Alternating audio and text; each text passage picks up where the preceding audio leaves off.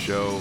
Um, I'm not going to number this episode because uh, this is going to be kind of a, a weird show for us. Um, we've got a couple normal topics to talk about, uh, and then we're going to talk about some stuff that we don't talk about on a regular basis, and that's going to be uh, the world of professional wrestling. So, um, so um, first of all, I'm Matt, and then sitting in uh, this week is Ryan, who we have had on the show before. Um, although, as of yet, that episode hasn't been posted, but you'll hear it soon.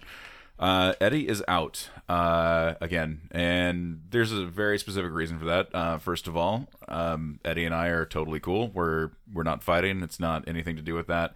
Um, we've had a lot of deaths in the last uh, two three weeks uh, that we hadn't really had an opportunity to address.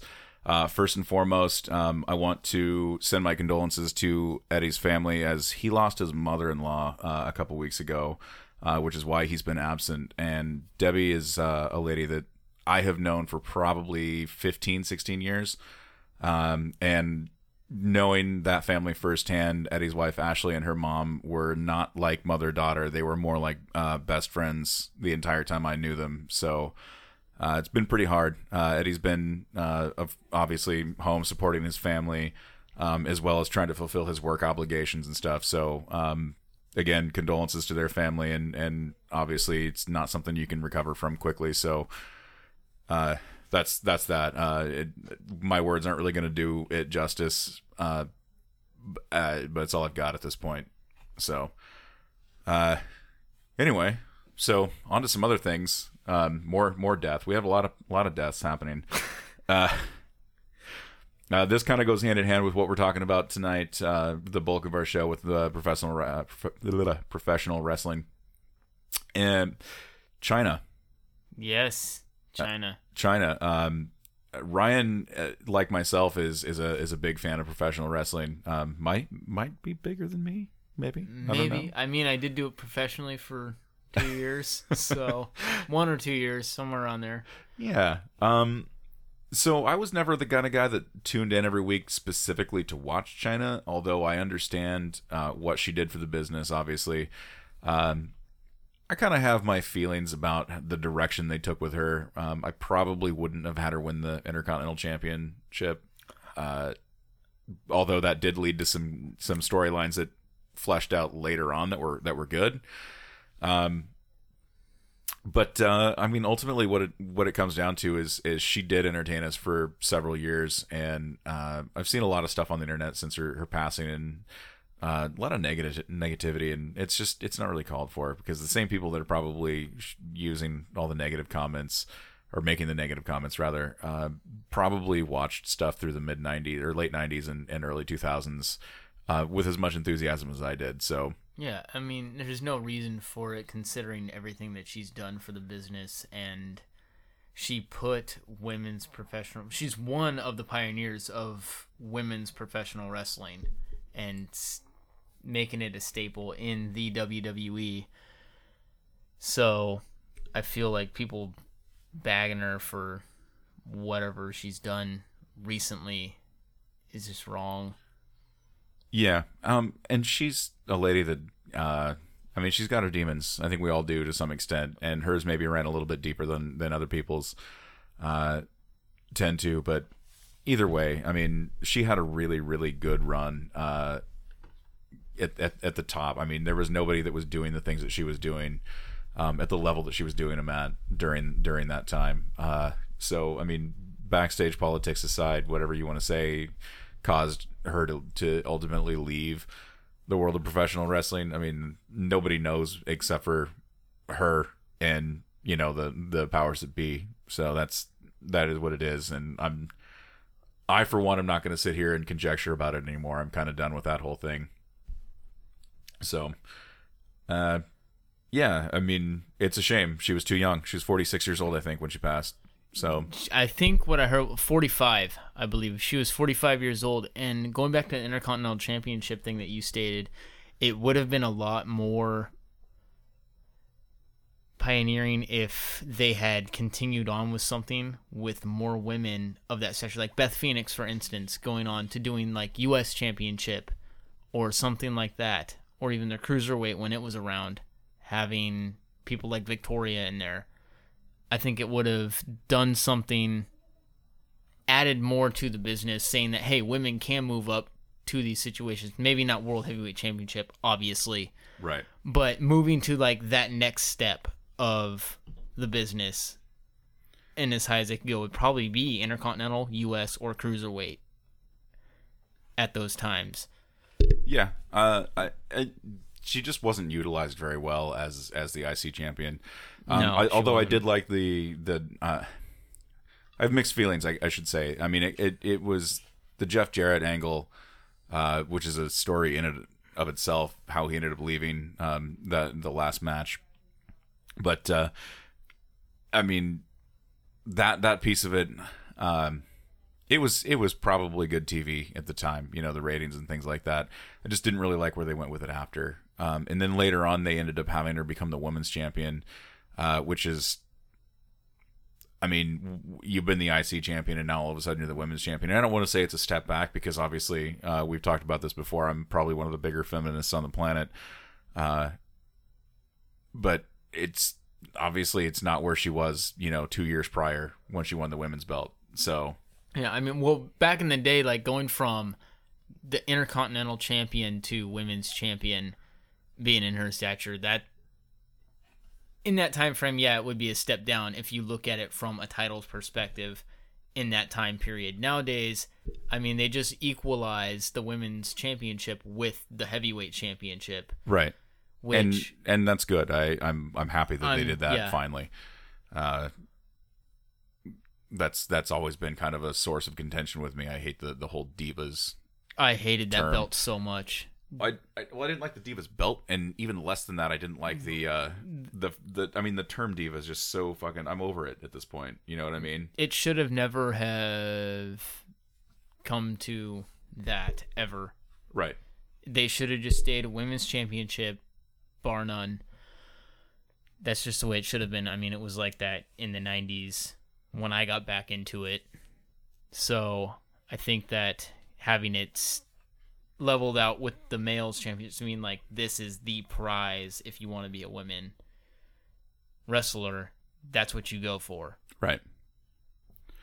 Yeah, and and so that's I mean nowadays I think that makes more sense, and I think you probably I mean if if what is happening with the women's division was happening back then, um, I honestly don't know that there would she.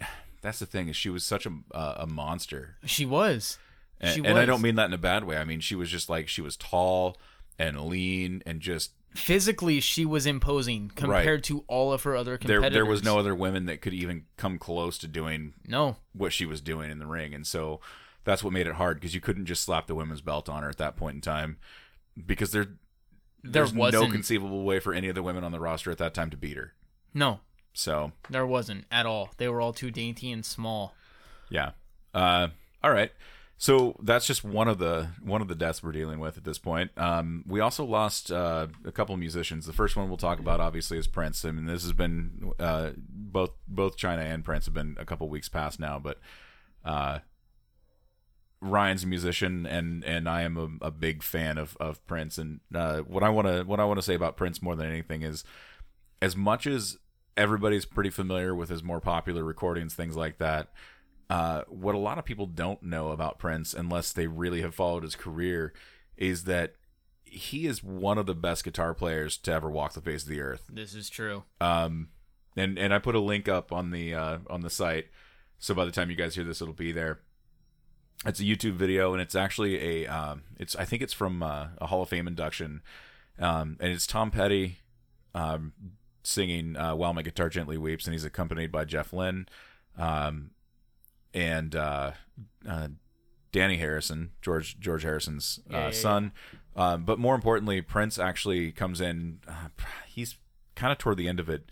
Um, but the things that he does with his guitar and and the enthusiasm that he does while he's doing it, uh, it's awesome. I mean, when you watch this video and you see the, the the looks he's giving to Dhani Harrison while he's playing the song that Dhani's dad wrote and Mhm. and poured his heart and soul into, it, it's amazing. So uh, check that video out.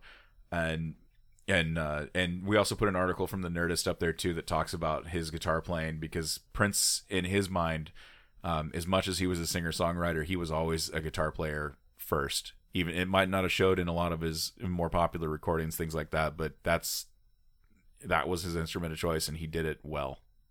he was he was flat out just an artist in general. I mean, everything that I've heard from even newer recordings of him, it's always been musicality over anything else. I mean, I mean, he had fights over the label that he was in on his name. He became a symbol rather than a name. He's Right. like, dude, I don't want your bullshit. Fuck this. I'm out. It's this is what I love. I'm not gonna have you tarnish that. Like he stayed true to who he was, what he did, everything, and I respect him for that. And he was a phenomenal performer. Artist wise, he did his own stuff. It wasn't this people writing his own lyrics, people writing his songs for him. None of that. He did it all. It was it's it's a beautiful thing. You don't get that very often. Yeah. Um, and I've heard numerous reports from different people that have known Prince and, and been to Paisley Park and whatnot. Um, the dude has vaults of stuff that we've never even heard. And Oh, I don't doubt it. it'll be interesting to me to see if we get at some point to hear some of that stuff that he had held back. I think that we will because I'm a huge Michael Jackson fan. Being a metal person, it's I know it's funny and ironic. a huge MJ fan, but MJ had a lot of songs that he had recorded that after he passed, they started making albums with these songs and just modernized them from when they were actually made. So I think Tupac, that Tupac, I think had like three records released. did he? Yeah, after death. So I mean, not uncommon, but I mean, and and Prince, as my understanding, uh, at least to my understanding, doesn't have any uh, kind of will or anything like that. So no, I don't think it'll so. be interesting to see what happens. Yeah, I think well, everybody's looking to make a dollar, so I think especially in the entertainment business, I think that we could see Prince songs come out through the year the next several years because of how much he had. Yeah. Um. So yeah, it'll be interesting. We'll follow the story too for a little while. Just I mean to kind of see when or, or if we get to see any of the the unreleased tracks that Prince recorded. Um, he's got videos that he that he shot and never released. A whole bunch of different stuff. Go ahead. I'm trying to pick up and I can't. I'm like I'm looking over here and I'm not coming in. Yeah.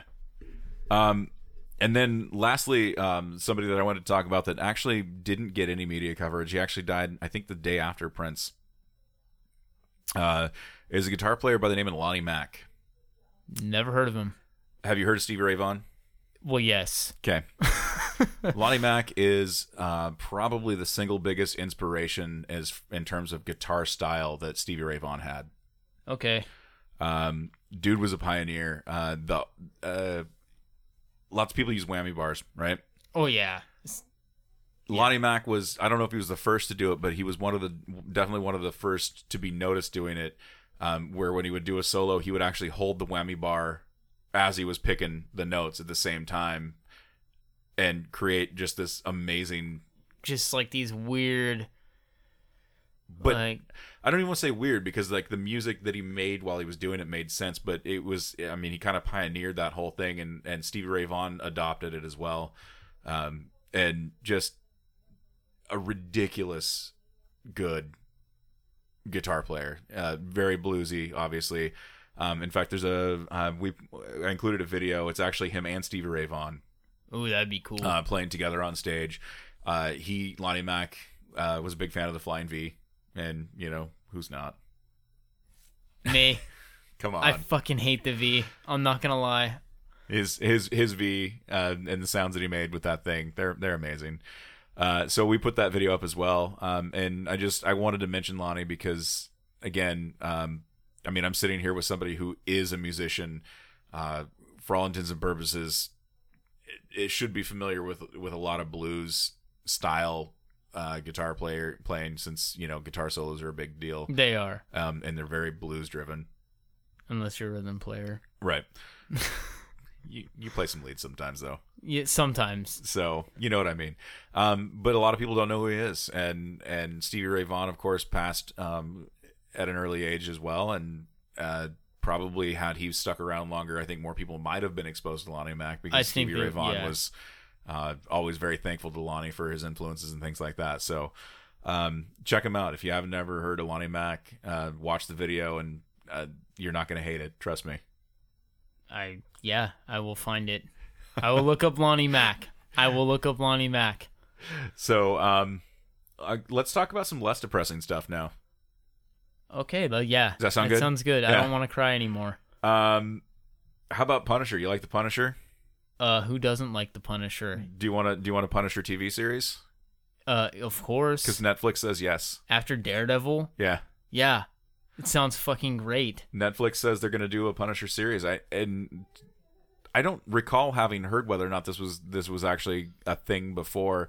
I knew we were doing a Luke Cage. Um, I knew we were doing the um, Jessica Jones and the Defenders. Jones. The Defenders is The what I was going for. Yeah, I know um, that Daredevil's gonna introduce the Defenders.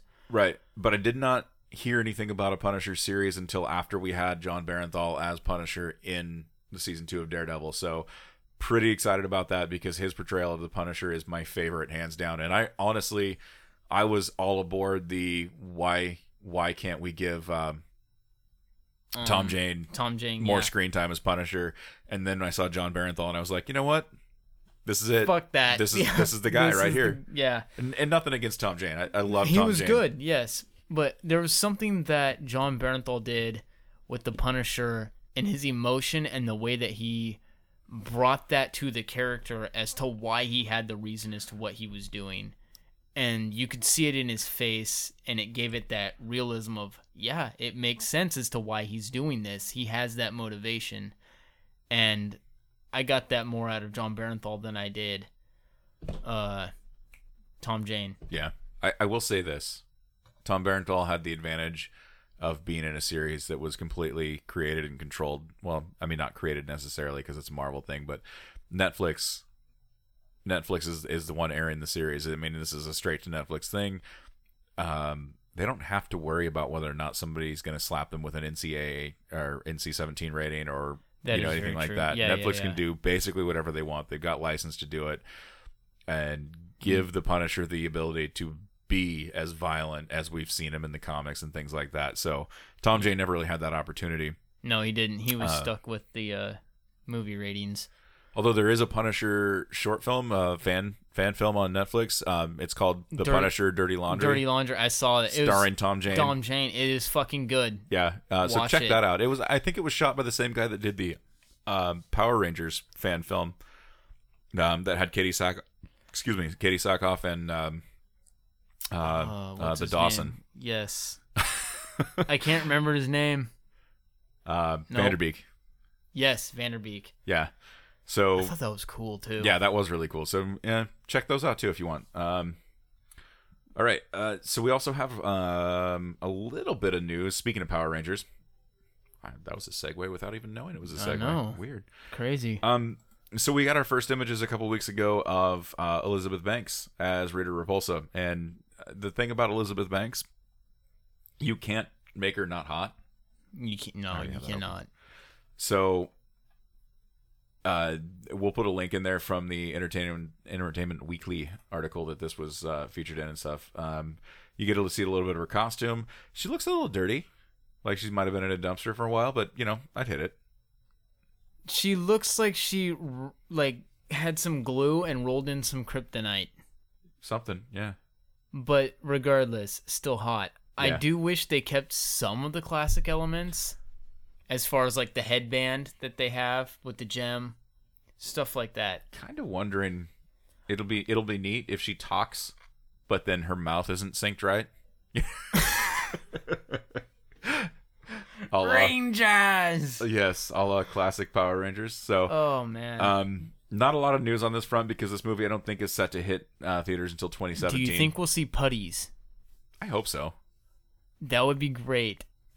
I'd like to see a putty that actually scares me instead of a That's dude in a, in a gray unitard Just Yeah. yeah.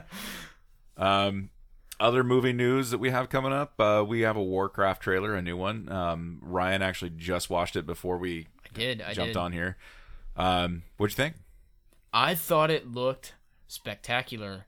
The dubstep music took me out of it, but other than that, it looks like a visual spectacle. And I hope that this movie is very successful because I want to see video games, much as the way comic books have, go into this explosive cinematic silver screen phase. What you didn't you didn't like Super Mario Brothers no, that was awful. or uh, Tomb Battleship? Or Tomb Raider. First one was okay. I'll give it that. There's something to be said for either either of those movies. I mean, neither one of them I, I would say sucked necessarily. Um, and I thought Angie Jolie at the time was probably Perfect, for Tomb Raider. Yeah, I will. for- say she was Lara. perfect for Tomb Raider for But- Laura Croft. But as far as like, they just have a bad reputation of just being bad. Well, they're I dated mean- now. You know, they don't hold up. If you watch them now, it's not. No, I mean, there was a Mortal Kombat film that was supposed to be made that hasn't been done yet. The guy that did, I don't know if you've seen it or not. There's this guy that did this fan trailer, much like the Power Rangers one. And then, I have seen it. okay, you have? Yeah. Fucking awesome. Uh huh. he got signed on to do it, and then he pulled off because it took so long, and they haven't got anything going. The first Mortal guilty pleasure of mine, I love the first Mortal Kombat.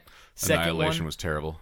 terrible, awful, and then Super Mario Brothers failed. So I'm hoping that with this Warcraft and soon to be Assassin's Creed, I'm hoping that Warcraft and these two films kick off something much like comic book movies where they haven't Yeah. nailed it out of Here's the the, thing: Mortal Kombat was never as story driven.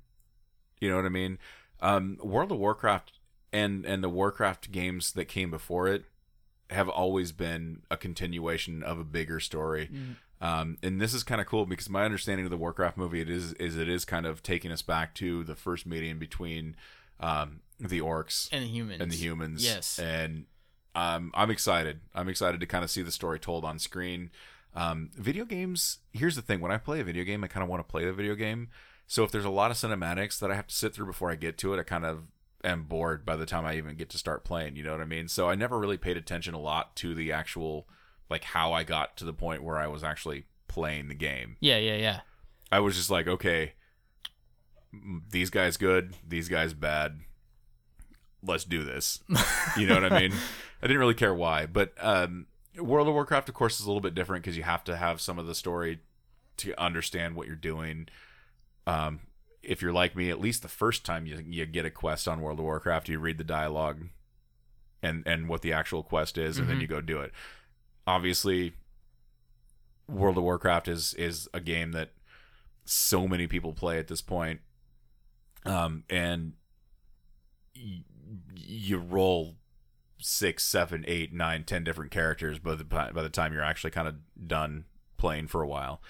So you do the same missions a lot, the same quests a lot, and you you, you stop reading them after a while. Oh yeah, it's like the owl in Legend of Zelda. Just Right. hit B. Just Yeah. fuck this guy. exactly. so, um, it'll be interesting to actually see the story told on on screen, and the combination of CGI and and real actors that they're using is going to be interesting. the The trailer actually looks really good, considering the movie is a little ways out. I think it's June or July or something. I think it's That's yours. July because weren't they scheduled to release around uh Rogue One at first, and then they pushed it forward, or did Did they? they? push it back? I can't remember. I know they moved it because of Rogue One competing with Star Wars, which I don't fucking blame them at all. Yeah, I don't. I don't think you can. Because when you run into a juggernaut like Star Wars, it's just bad news for anyone in within that week or two or three. Don't have this in the notes yet either, What? but we should. What? Uh, Batman: The Killing Joke. The the trailer's been released for that. What? I know. We I won't say much because you haven't seen it yet, but I haven't. it's amazing. I know about it, but I haven't seen it. Yeah. Um, you'll have to watch it. we can't talk. We can't talk, talk a ton about it. Um, Warcraft. What else we got? is June. June 10th. Okay, So that'll Our- be a nice summer blockbuster. yeah. Um, and it's far enough away from Civil War, which is probably going to be a fucking juggernaut. And what else is coming out? Uh, X Men: Days of Futures Past. No, that not Days of Futures Apocalypse. Past. Apocalypse. into May. Yeah, into May. So that's the end of this month. Civil War is next week. Looking forward. We, we got a we got a good summer ahead of us. We do. Um, No Transformers though. That's a good thing. No. I think we got a transformer. Um, last but not least, um, this is just kind of a, a cool thing. Um, everybody who listens to our show knows that we tend to imbibe a little bit of beer while we're recording. Which we're out right now. Um, you are, I'm not. I am. Yeah. Um, and this is cool news. This is just a little thing. Uh, comes out of Denver because they're doing Denver Comic Con here pretty quick.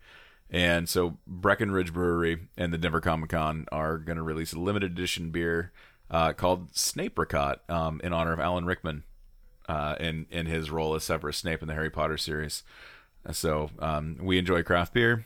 Um, I I for one tend to enjoy uh, beer with a little bit of a fruit background to it. Um, nice thing about fruit is it has a lot of sugar in it, and that's what yeast needs to make alcohol. So yeah.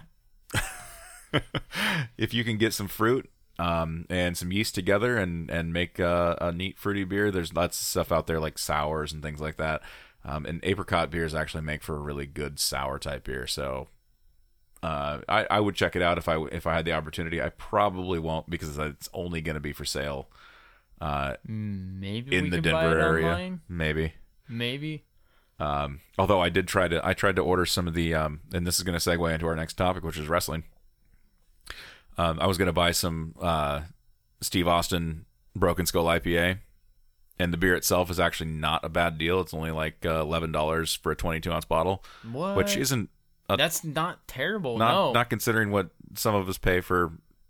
Ten dollars for a six pack. Yeah, uh, 20, 22 ounce bottle. Um, but uh, the problem was, is I went to go order two bottles of it. I was gonna, you know, I was gonna pay twenty two dollars, and then the shipping on it though was almost as much as the beer. It was like eighteen dollars to ship it, Jesus Christ. so I didn't buy it. Well, then again, if you're shipping something like that and it breaks, it's gonna make a mess. Come on, It's, it's just coming from it's just coming from El Segundo Brewery in California. It's not that it's not it's like not that far. no. but That's shit happens. I know, but I'm not paying. I'm not paying eighteen dollars Yeah, I wouldn't pay it. I don't blame you. So that's that. Um, so le- let's let's talk wrestling. So um, I'm gonna I'm gonna take a little bit of time here just to kind of set us up. Um, what does WrestleMania mean to you? WrestleMania, as far as professional wrestling, is the like they say it the grandest stage of them all. You expect the best performances, the best. It's a spectacle. That's exactly what it is is, is a spectacle, and you expect something to happen and move forward, Right. and it to mean something. So more importantly to me um, as a, as a more than casual observer of not just the actual wrestling show but how the business works um, again like you said you did it for two years i've never actually done it professionally but i'm i've been smart to the business for years um, and just kind of aware of kind of how you need to set things up um, the psychology of a match um, the suspension of disbelief. Obviously, we know, yes, we get it. It's a work. Um, but it's a work that takes a lot of work To do to do it. exactly. Um, it doesn't mean that the people that are doing it are not athletes, and it doesn't mean that you have to believe that it's real to enjoy it. exactly. Um, the the thing is though is that WrestleMania, to his point, yes, it's the grandest stage of them all. Um, more importantly, though, it's where we see storylines that have been built up for the past six months to a year close out and new stories begin. yes. Which brings me to my biggest gripe about this year's WrestleMania. Um, we had lots of things that didn't fit the the mold, so to speak, when it comes to WrestleMania. Uh, we had Triple H lose the title uh, to Roman Reigns. Um, spoilers. Not- you Not the biggest deal in the world, but here's the thing: every other wrestler um, that we've seen win a title and then lose a title, there's always some kind of rematch clause in their contract, a guaranteed rematch. There's so I mean, you know when you see the match and the title changes hands that this is not the last time you're going to see these two lock and, horns. And usually they blatantly state it in say like a promo between the two saying, "Hey, you're not going to get a title shot. Oh, it's in my contract clause, blah Right. blah blah blah blah." Um, instead, after this WrestleMania, we don't see Triple H at all.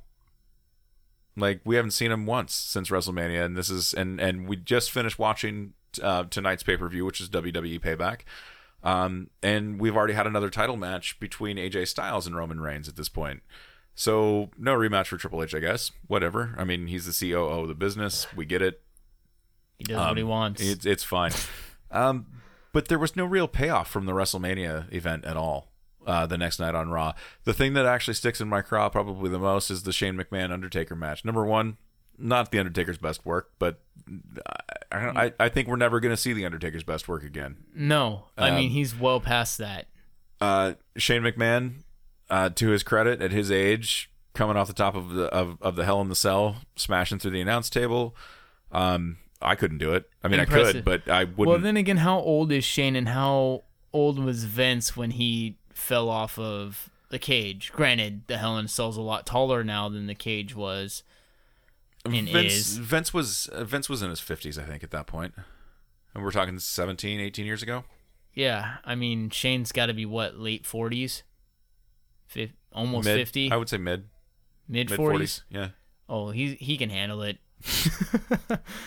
if you have Austin in his late forties, He's been out of the business for years, though. You know what I mean? that's true. He did open up his own restaurants and stuff. Uh, he actually ran a um, media streaming company in China. and Was the C- CEO for quite some time.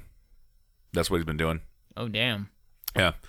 Uh, you you on demand, I think, is what what his business was. Um, but here's the thing: going into WrestleMania, there was some stipulations on the line, which was Shane McMahon wanted control of Raw, Yes. and Vince obviously did not want Shane involved in the business whatsoever. So he said, "Okay, you win one match at WrestleMania, I'll give you Raw." It's just that that match is going to be in Hell in a Cell, and it's going to be against the Undertaker. So already, the deck is stacked against Shane McMahon. Who against a guy that's lost one WrestleMania in the last how many? Ever, yeah, Yeah. So you add to that the stipulation that if the Undertaker loses, he retires. Which, okay, here's the thing: everybody's kind of been expecting this to happen for a while. WrestleMania this year is in Dallas, the home of the Undertaker. yeah.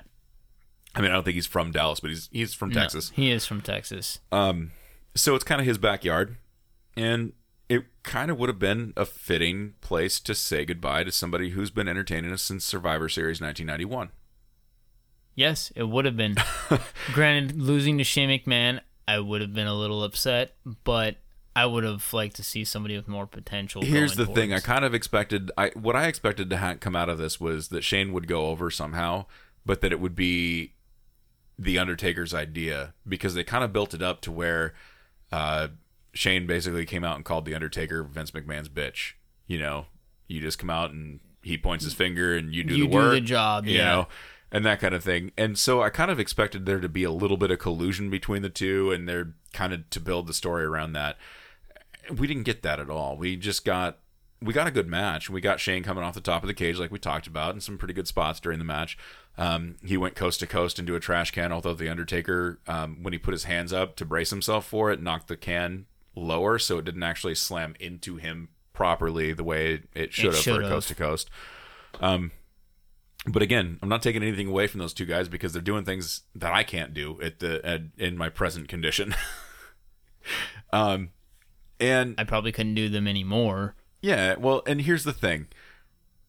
What we got the next night on Raw goes against the principles of WrestleMania in like at its very core, and that is Shane lost, so he should have been done. Yeah, he should have been. He comes out the next night when Vince is out there, and he comes out to say goodbye. He says to to the fans, he says, "Thank you. I lost. Now it's time to take my leave. I'm going to leave."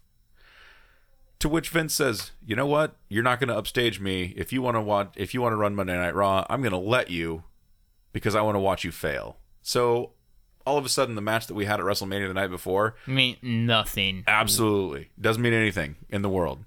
So that pisses me off because I wait a whole year to watch WrestleMania. You know what I mean? Like it's like the buildup is intense and they always do this intentionally. There's like five, six weeks between the pay per view before WrestleMania and WrestleMania. So you know what I mean? Elimination Chamber.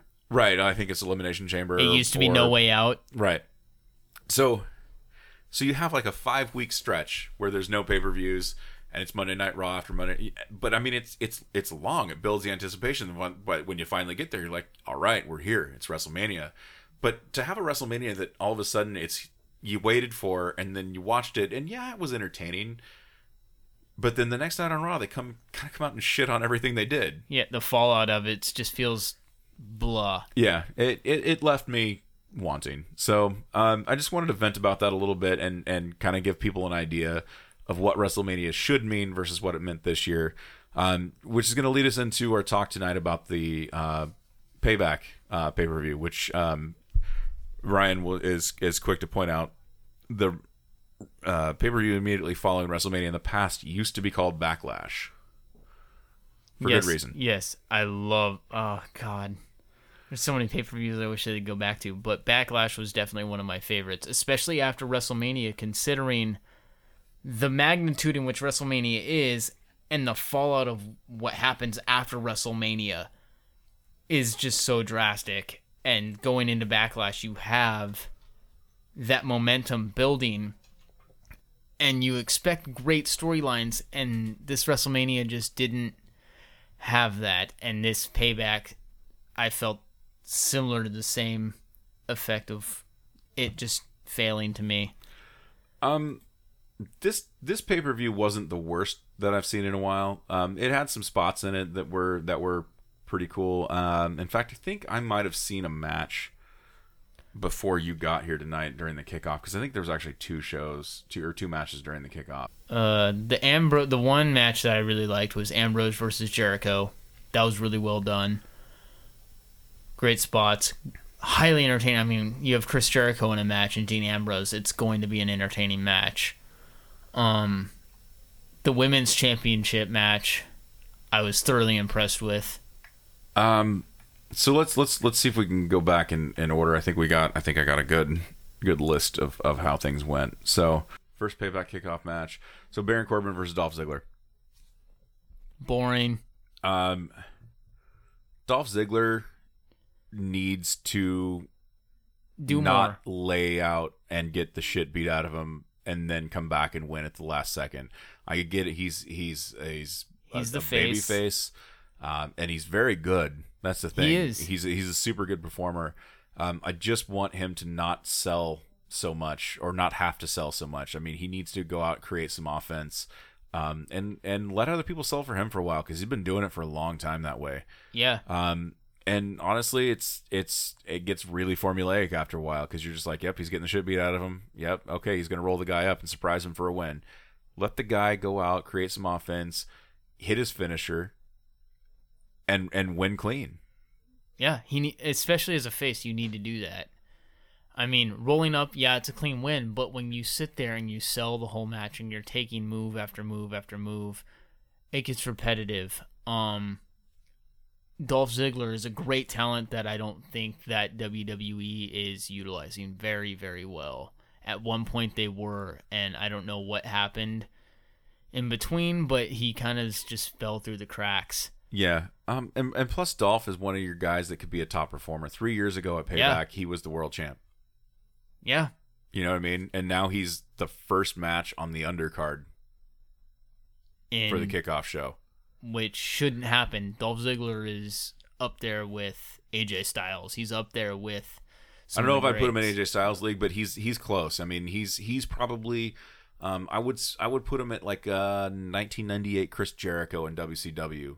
You know what I mean? Like he is definitely a guy that's on the rise and he's going to go somewhere. He just needs somebody to light a fire under him and give him uh you know book him in a program that's actually See, I could see AJ Styles doing that though. With how with AJ Styles and being as good as AJ Styles is and being as good as Dolph Ziggler is, he just needs that kick. What better of a kick to get than somebody like AJ Styles? Right. and and I will give the match credit for this um, on the Baron Corbin side of things. Corbin got heat as a legit Heel. heel, He did. um, which is good because not enough guys that are heels are doing that. No. Everybody wants to be cool. The problem is, is once you're cool, people want to watch you. You're not necessarily heel anymore. Your heel should never sell more merch than your than your top baby face. Yeah. Uh, Unless you're Stone Cold Steve Austin. Right, because I well that that was a terrible heel turn anyway. That and it never should have happened. And even Stone Cold will say to this day that It shouldn't have if happened. he had to do it all over again, he'd hit the he'd hit the Rock with the chair, go down for the one two three. When Vince reached out to shake his hand, he would have stunned him and walked away.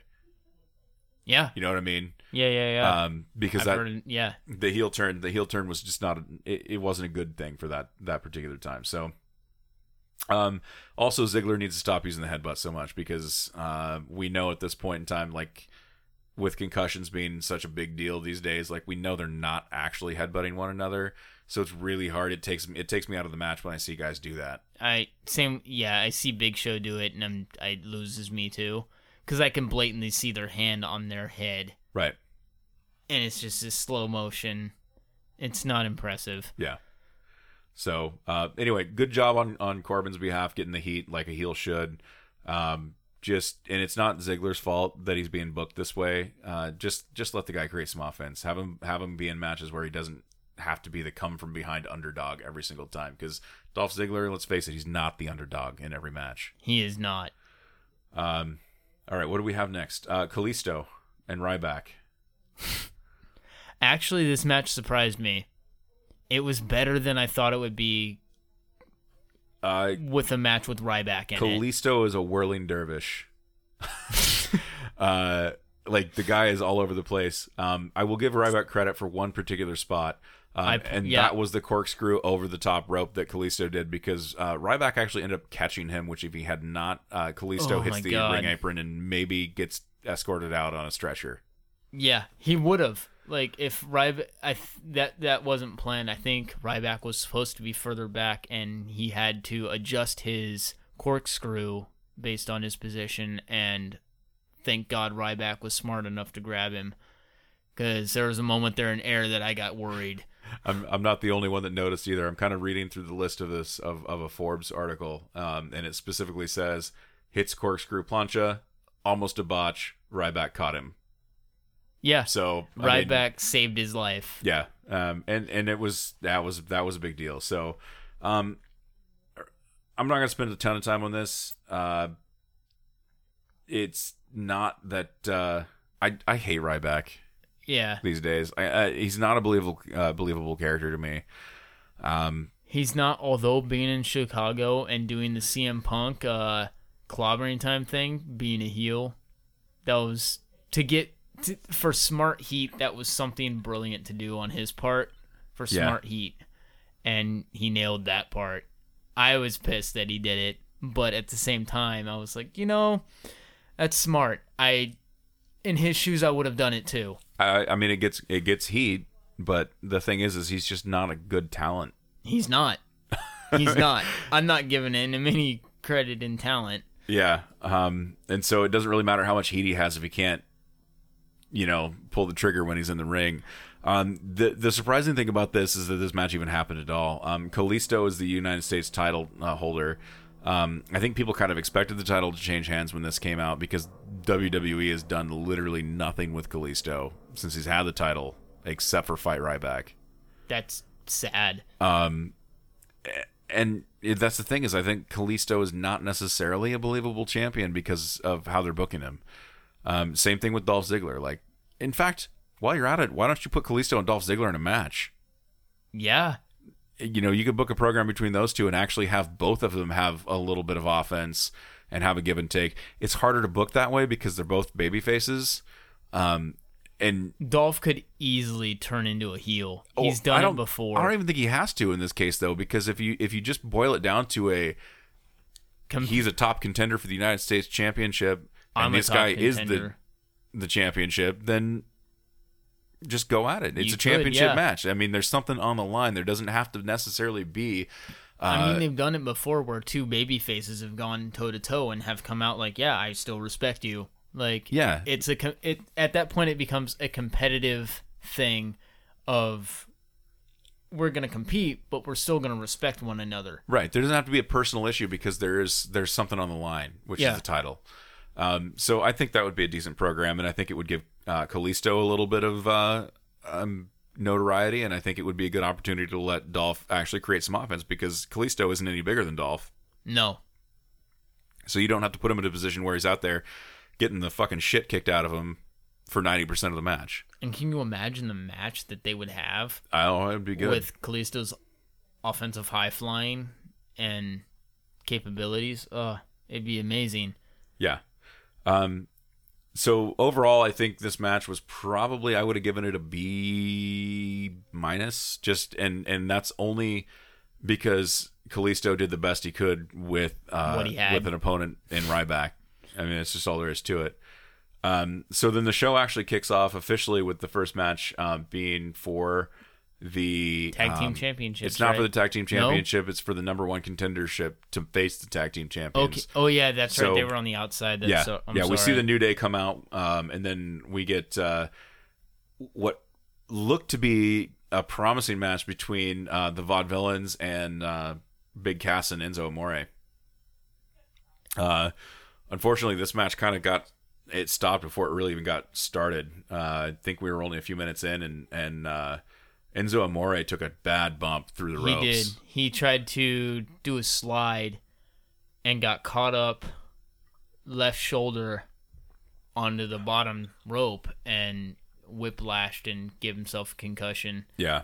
Um, so he was he was taken out in a stretcher. Um, I'm pretty sure this was um, a shoot rather than a work Oh, it was a shoot.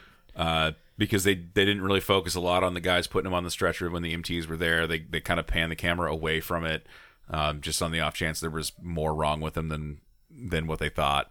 Uh, bad news because concussions are going to keep the guy out for a while, and um, this tag team came in. Uh, just in the last few weeks, and and they were getting a, a really serious push as well as the Vaudevillains, um, and to see that come to an end and and um, or at least to come to a, a, a temporary halt, it's going to be harder for them to pick up that momentum when they come back in. What do you do with Big Cass while Enzo and Amore is out? You know, because he's not a singles competitor by any means, um, No. and he hasn't been um, in NXT. Um, I don't know how much singles work they each did, but I mean they have been Enzo Amore and Big Cass. So, I mean, you might be able to book Big Cass in a in a, in a singles match against one of the Vaudevillains, maybe kind of kill some time. Uh, I'm not sure if Big Cass is quite at that level yet, where where he could carry the match as a singles competitor. I think they could carry it along for maybe like a week or two to give Enzo some time to recover. Well, the Vaudevillains are heels, so you could book him in a match against one and then have the other one interfere.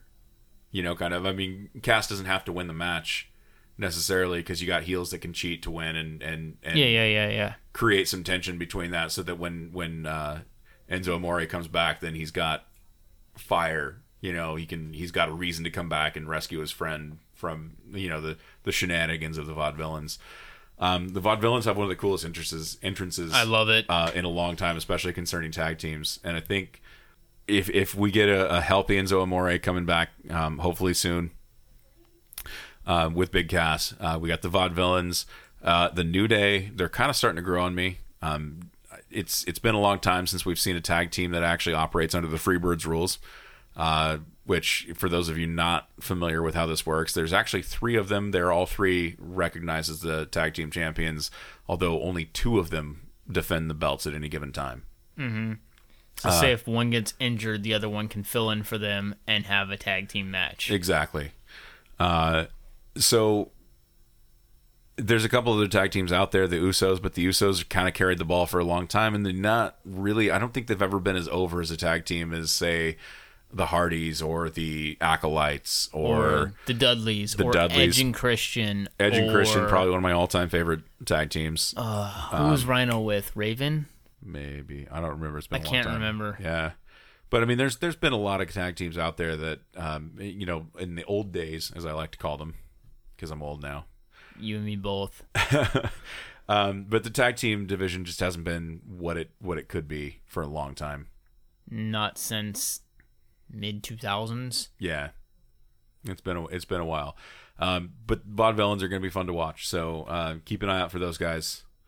And that leads us into what do we have? Dean Ambrose next, and, and Dean Jericho. Ambrose and Jericho, I think, is next. The one that I really liked. Yeah. Um, oh no, uh, Sami Zayn and, and um, Kevin oh Owens. yeah, Kevin Owens. Which actually, this was a good match that too. was a good match. Um, not a lot to say about this match. I mean, um, the dudes, uh, the guys in the match have known each other for several years. That's been well documented. Uh, came up through the independent uh, wrestling organizations, kind of together. Uh, Ring of Honor. Yeah, I think this is a great storyline because it's very rare that you get two guys that have so much history together and to play off of that for that many years is a awesome thing to play with. And it's unique in that the WWE isn't often quick to recognize that there are other wrestling organizations out there. No. I mean, they basically don't have to at this point um, because they're it in terms of Where you want to be as a professional wrestler. Yeah. Uh, they're the major leagues. Um, so they don't really have to acknowledge the minor leagues necessarily a lot. Um, although NXT they acknowledge quite a bit these days because it's it's kind of the, the It's- training ground for eventually people who are going to be in the WWE. Um, but it's it's ran differently than the WWE as well. So that's You can tell by the mean- talent. dude. NXT is so fun to watch, and the show's about wrestling. That's all it should be about for the most part. And you guys might notice that I use the term wrestling a lot um, because that's what it is. I mean, it's it's professional wrestling. It's not sports entertainment. These guys are professional wrestlers. They go out there and they work matches. That's their that's the end goal. Yeah, it's it's cool if you can pick up a mic and and get yourself over by talking, but ultimately what you're there for is to be able to tell a story through physicality in the ring. Yes. Um, but these guys, um, you're not going to get a more physical opponent than Kevin Owens, and he's such a fucking dirty bastard of a of a heel. I mean, just And he's brutal. yeah. Um, Sami Zayn kind of see here's here's the thing. Sami Zayn is is what Dolph Ziggler should aspire to be, and this is sad because Dolph Ziggler's been doing this in the WWE for several years now, Yeah. and this should be painfully obvious. Sami Zayn has the underdog rep, yes. but he also creates offense. He lot doesn't just it. get the shit kicked out of him for 90 95% of a match and then come back and win at the end. Sometimes he doesn't win, but he at least creates offense while he's there. He gave Kevin Owens a run for his money, you know. That Exactly. That's what I loved about this match. And this match was actually better than his match than Sami Zayn's match with um, AJ Styles on Monday Night Raw a couple weeks back. I missed it. Um, it, it was so AJ Styles kind of won a fatal four way to get to be the number one contender. Sami Zayn was supposed to have been in that match. Kevin Owens attacked him backstage, so he had to be replaced by Cesaro. Okay. So the following week, Shane McMahon decided he was going to give Sami Zayn an opportunity. So um, he wasn't going to take AJ Styles' title shot away, but if he had beat AJ Styles in that match, then it would have been a triple threat tonight at Payback for the title. Rather, probably would have been better. probably would have been because there would have been at least two guys in there that could work. We'll get to that later. Um, but we wouldn't have got this match, and this match was good. So I can't. I mean, this is one of the matches No. that actually increases the Stood grade out. of this pay per view overall. So um, nothing really was settled either. Because um, and here's the thing: I think this match kind of, I think they needed to make this match go longer because the tag team match didn't actually get to finish. It didn't get its whole time run through, so I think they added on to their storyline of what is going to happen furthermore rather than continuing it just on Raw. They did it that night instead. and and it boiled over kind of into the next match too, um, which was uh, Cesaro versus The Miz for the Intercontinental Championship. Mm-hmm. Um, and that's because this match I think was for the number one contendership for facing the champion next, whoever the champion was after the after the Miz Cesaro. Um, which that match was all right. Um, Cesaro still had his shoulder kind of taped up, He did. I missed a lot of this match. I think I was on the phone. and I was I was I was yeah. cooking some some burgers too. So, um, it was all right. I don't know why they ever put the heavyweight belt on the Miz, and I'm not really a big fan of him with the IC belt either right now. It just kind of seems like they use him to fill in the gaps when he's not doing a direct to video WWE Productions movie. Yeah. Um, and I'm not a big fan of that. Um, they did bring in Maryse, um, who is a former quote quote unquote diva, um, real life wife of the Miz, um, and she kind of adds a little bit to to his presentation because um, she's really good looking. Uh, but they also gave her the microphone way too much over the past couple weeks on Raw, so I'm I'm sick of her already. Oh God. Um, so this match, I mean, it, it is what it is. I like Cesaro a lot. Uh, he probably shouldn't get the mic a whole lot either at, at, at this stage in the game. Um, but I do like watching him wrestle uh, because he's really physical. he is very physical. Um, and pound for pound, I mean, John Cena, I give credit for being one of the strongest dudes I've seen. Um, Cesaro, probably pound for pound, is stronger than John Cena. He's just not as big and, and muscled as Cena, but the dude, um, it was the first year, so it was it was two years ago, three WrestleManias ago, something like that. The first year they did the Andre the Giant Battle Royal, Cesaro won that, and he won it by just straight up picking the Big Show off the ground, like deadlifting him and scooping him over the ropes. What? Yeah, uh, it was pretty ridiculous. So, um, I like I like a guy that can that that you know is strong enough to do something like that, and and he's good. The one thing I don't like though is he does those European uppercuts, and and one of the spots that he usually does is he'll run and do an uppercut.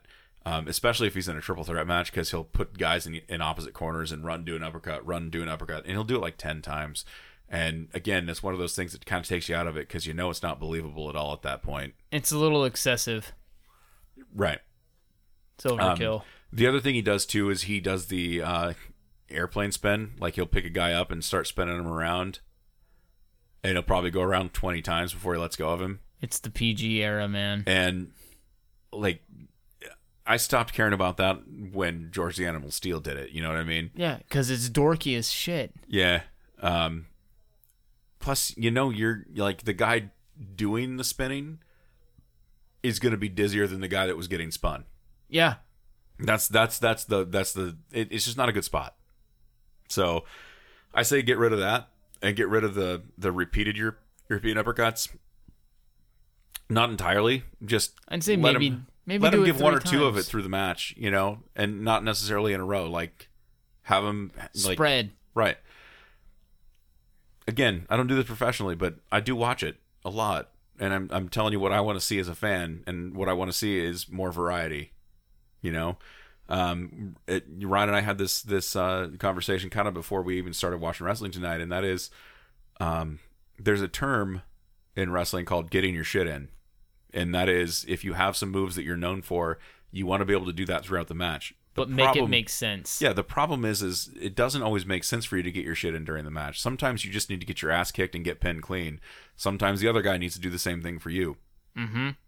Um, and it and, and the same as it can be applied with catchphrases like um, Paige from from the women's division. Uh, she's got this real, and, and I'm sure this is what she's being told to do, but she has to yell, "This is my house" at some point through the match. I don't care. I just want to see the wrestling. I want to see her work a match, and she's good at working matches, so there shouldn't be any problem with that. She shouldn't have to have a catchphrase. Not everybody has to have a catchphrase.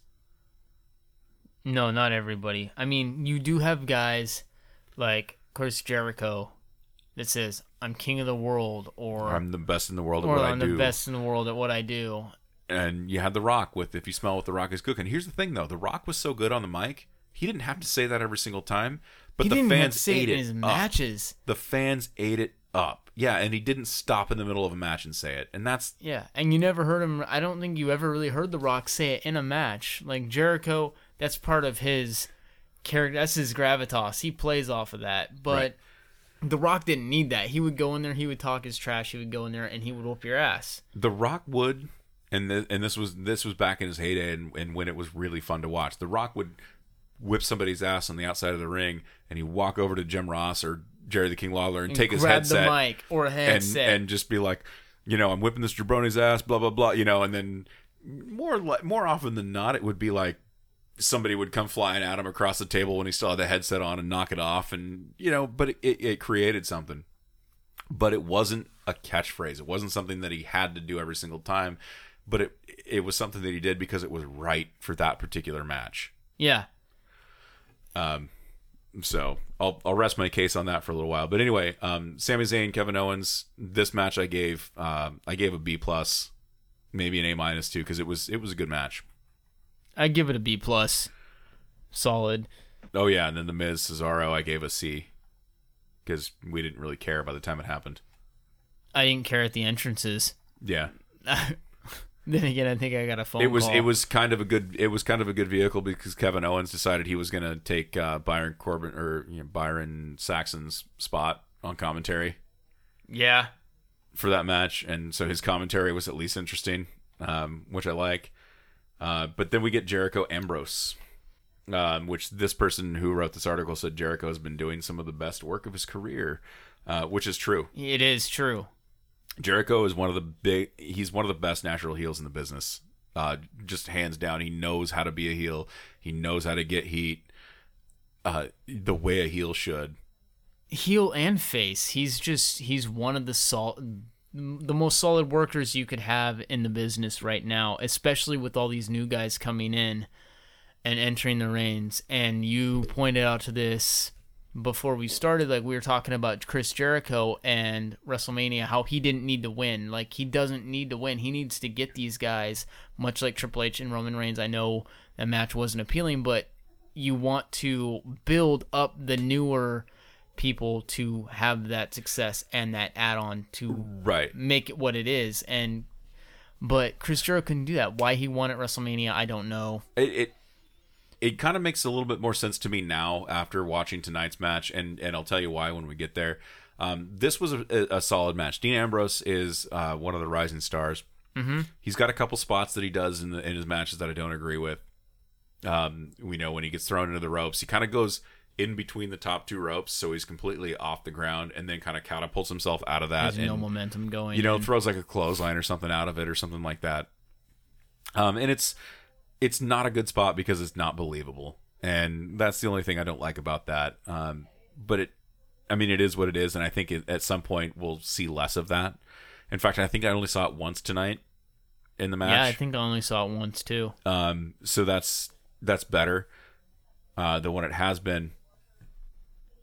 Uh, what I liked about this match, though, um, and and where it goes back to WrestleMania is Jericho had a match against AJ Styles at WrestleMania, and Jericho won that match. Um, in retrospect, and actually seeing the results of this match tonight, I think it makes sense for Jericho to have won that match because uh, number one, AJ Styles has such a international reputation um, after his time in TNA and then going over to New Japan and just doing what Yeah. he's done with himself over the last couple of years.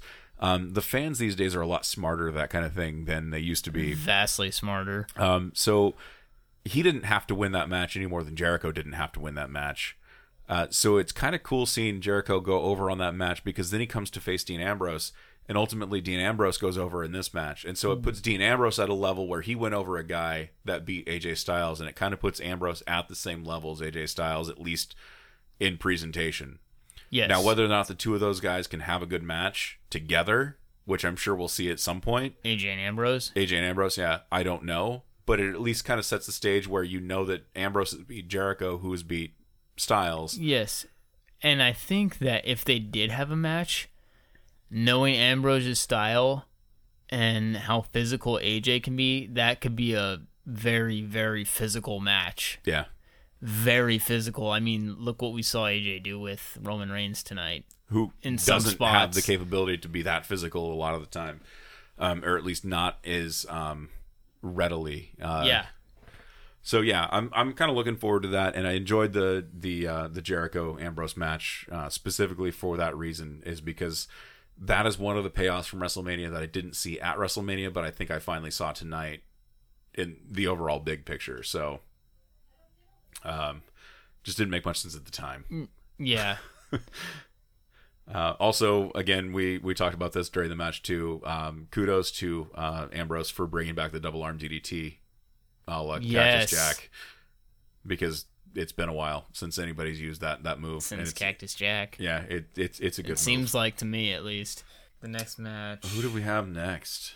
Was that the women's Uh, match? I think yes. So this was uh, Ric Flair's daughter Charlotte, accompanied by Ric Flair, Mm-hmm. um, against Natalya, accompanied by her uncle Bret, and I say Bret as in Bret the Hitman Hart.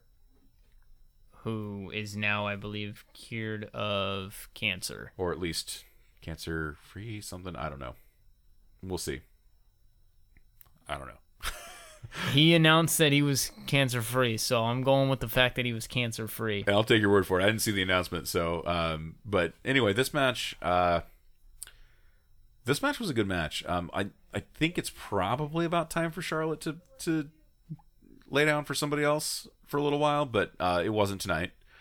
Um but Natalya's a good performer. Um, she's got good lineage. Um, her dad was Jim the Anvil Neidhart, uh, who married Bret Hart's sister. So obviously, I mean, she's got a family history. She trained. Um, Roots run deep. yeah, yeah. She she trained just as hard as any of the Hartmen did back in Oh, the yeah. day. Um, and so it, it's it's kind of good. I, I kind of hope she has one good run before she's she's out of there because I don't know how much longer she has left. No. Uh, she's a bit older than the rest of the uh, than the women's competitors. Um, also, I don't know if you heard, but we we lost uh, Brie Bella after WrestleMania. That was her retirement match. She she announced. So What? yeah, uh, it it doesn't surprise me because Daniel Bryan was forced to retire. Yeah. So and they're married, so it's kind of one of those things. I'm pretty sure she wants to be able to help him out with the stuff that that he's doing now um, outside of the ring. So I kind of don't blame blame her for that. Nikki Bella had surgery on her neck.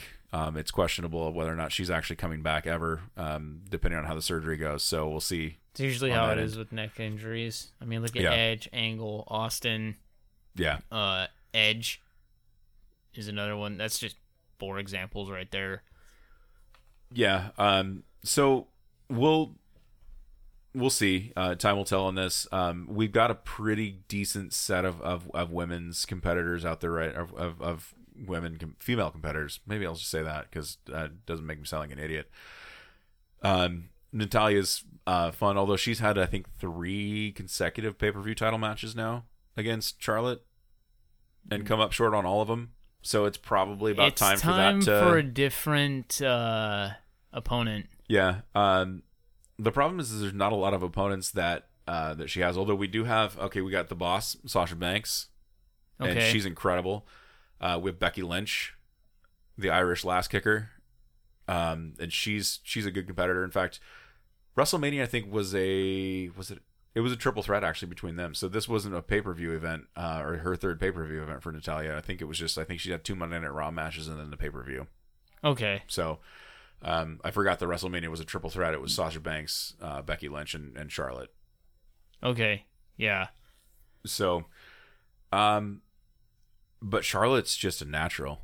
I mean, she's ridiculously Well- g- like athletic, and it's it's nice to be able to watch a women's match and not have to be embarrassed if my wife and kids walk in the room because it looks like I'm just watching tits and ass. You know what I mean? Like Yes. because she's she's a legitimate badass. Like they're they're they're good wrestlers. Sasha Banks same way, good wrestler. Becky Lynch, um, little younger, maybe not as experienced, but With time. fundamentally she's she's a good wrestler. You know what I mean? So, um, and then Natalya obviously is is just phenomenal.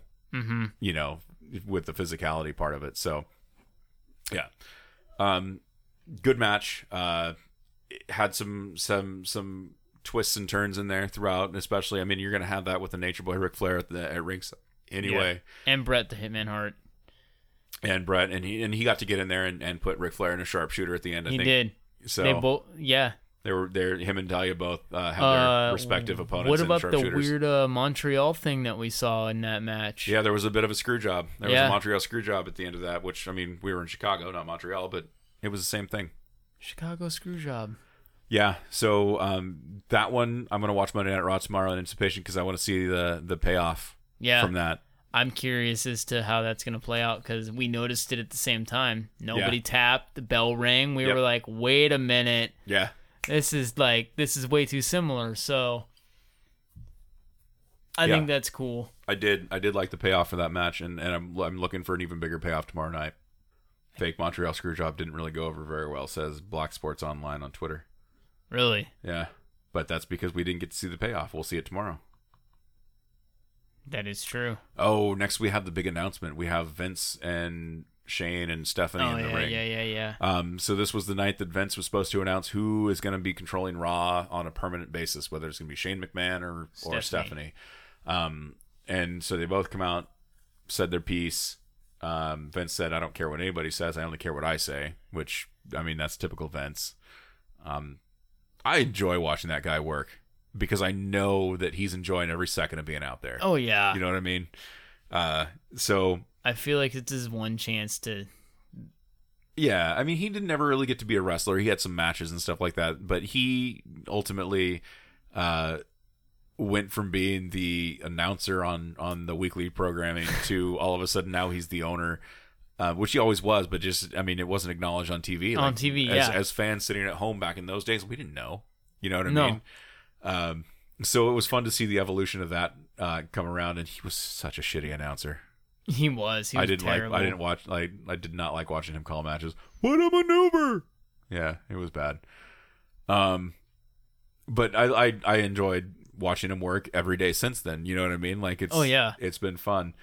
Um, so ultimately, though, after there was a bunch of him and Han in the ring for a while, it came down to the fact that Vince decided he's going to put both of them in charge. They're going to have equals equal control over over Monday Night Raw. So, um, which we got a little bit of a payoff in the in the main event for. So, Spoilers on that one yeah, because I think that's next, isn't it? It is. Um, and this is where I'm probably going to be the most negative of the night. Um, I don't hate Roman Reigns. I hate Roman Reigns being pushed at the level that he's being pushed to because he's not ready. Yeah, he isn't. It's not fair to him to put him in this position, especially if you're going to keep him as a babyface. Um, and you're doing your fans a disservice by expecting them to believe that he's a, a credible champion at this point. Um, and I mean, there's guys that have done it. Like Goldberg was over as fuck in WCW, Ugh, even though the dude had about three moves. You know what I mean? Hulk Hogan, all throughout the '80s, there wasn't a bigger name in wrestling. Like you didn't say the word professional wrestling without Hulk Hogan coming to mind. That was the first you thing. still don't sometimes. and the guy has three moves. He's got the big foot. He's got the leg drop. He's got the body slam. That's it. yeah, Um, you know, and I would venture to say that John Cena has better ring credibility than Hulk Hogan does because he he can at least string together a couple moves. He can chain wrestle. He's He's got, got- a couple submissions. You he's know, he's got five moves. yeah, that's two more than Hulk. You know what I mean? Um, so we we're we're now finding ourselves in a position where we have yet again a world champion that has a couple of moves And see, this is the flaw. and doesn't know how to he doesn't know how to fill the time when he's not doing the moves uh and so it puts a lot of strain on his opponent Yeah, and being a a heel, yeah, is what you said. Is when you're not doing anything, you need to play to the crowd. You need to be a fucking heel. and he's not that's the thing is they're not and they're and i don't know if it's because he just doesn't know how to do it or it's because they're not letting him maybe they haven't made that decision yet but it's hard it's hard you put him in a match with aj styles like you had tonight aj styles over as fuck has been since the day Yeah. he walked in Well, yeah, uh, Roman Reigns obviously can't hang with him on a professional level in the ring. Uh, he's got a Superman punch. He's got a spear, and that's about it. I mean, and, and we were talking about this earlier. Um, Scott Hall. Here's a wrestler that's probably about the same size as Roman Reigns. Maybe I mean Scott Hall maybe wasn't as thick, but height wise, you know, height wise, He's he's a big dude. Scott Hall at least knew as a heel that he could grab a guy and stretch him in the ring. Just put him in a in a, in a, an abdominal stretch, which nobody uses anymore. Um, if you don't know what that is, look it up. You'll find a It's million super YouTube videos. It's super simple. Yeah.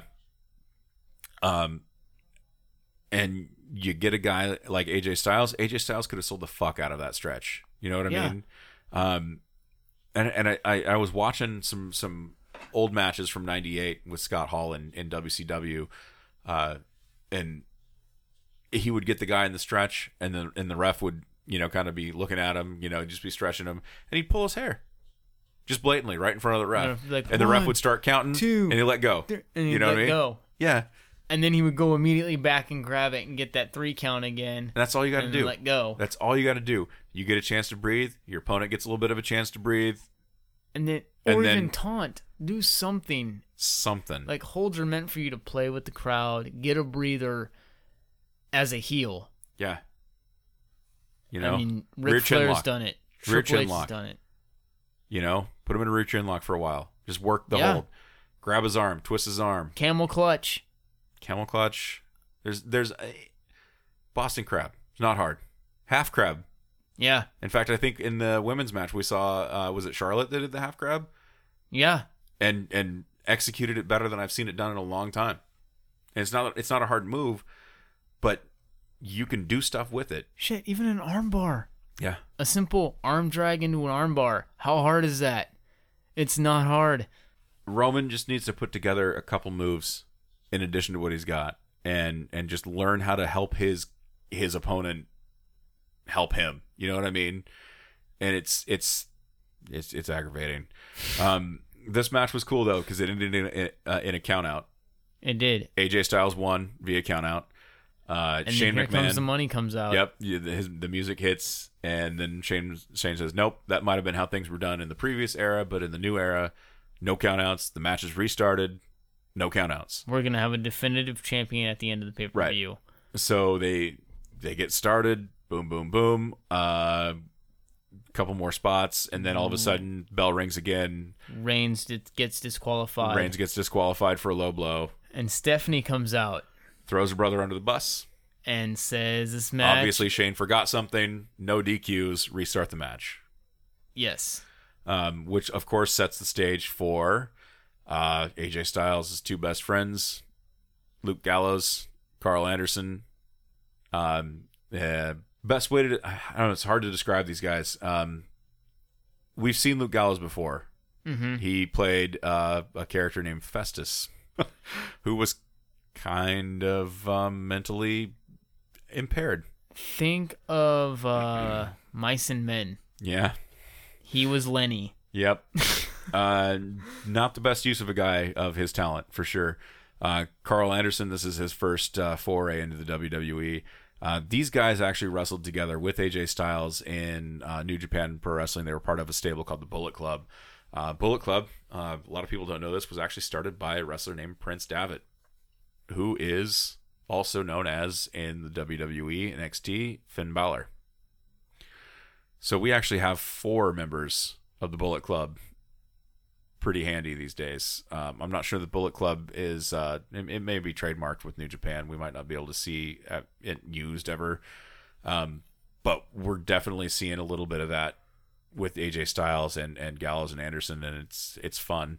Um, so they got involved a little bit, trying to take down Roman Reigns um, on behalf of AJ Styles. Although I think he's still trying to play it off as though that's the way they're playing it right now. Is it, it's not something that he's asked for. It's just something that they're forcing him into. Well, I mean, they're they're his friends. They want to help him, that kind of a thing. But he's saying, "I can do this myself," kind of a kind of a deal. So I don't know if we're going to see heat between them, or if they're actually going to turn AJ heel instead of Roman. I hope not, because I want Roman to be the heel. Because I I think Roman can have a good run as a heel. He just needs to. He a couple things need to fall in place, and the kid will will be all right. Yeah. But they got to let it happen first, and that's the hard part. Um, but then, of course, we get the Usos, who are Roman Reigns' cousins, come out to to help him out with the uh, Gallows and Anderson. I think I think we're going to see some good matches with uh, with Karl Anderson and Luke Gallows coming up in in the next few weeks on on Raw. It'll be exciting because I like those guys. Um, at the end of the day, though, we see um, a, a nice 450, a springboard 450 off the ropes onto uh, onto Roman Reigns. Roman Reigns kicks out, um, puts him into the ropes, spears him, and that's it. and that's it. Um, I didn't like the finish. AJ AJ easily could have gone over with the 450. Um, and if Roman Reigns can kick it out of that 450, then AJ should have been able to kick it out of that spear with no problem because that spear twice. that spear is not delivered like a believable finishing move spear. It's not like Rhino's gore. You know what no, I mean? Rhino's gore was violent. Yeah. Like you look like you look like you should have whiplash after you get gored by Rhino. And even Goldberg's spear. is a little more intimidating. You go halfway across the well, ring. and Goldberg never finished a match with the spear. It No, was always the he spear into the pick him up. jackhammer. jackhammer. Yeah. So I mean, even Goldberg, a guy that is universally kind of hated, had a better set of finishing moves. That jackhammer was impressive. Yeah. Especially, I mean, Goldberg. Here's the thing: I don't like Goldberg um, as a character because of what WCW did with him. Uh, he didn't earn what he had. No, he did not. Created a lot of resentment in the locker room from a lot of guys.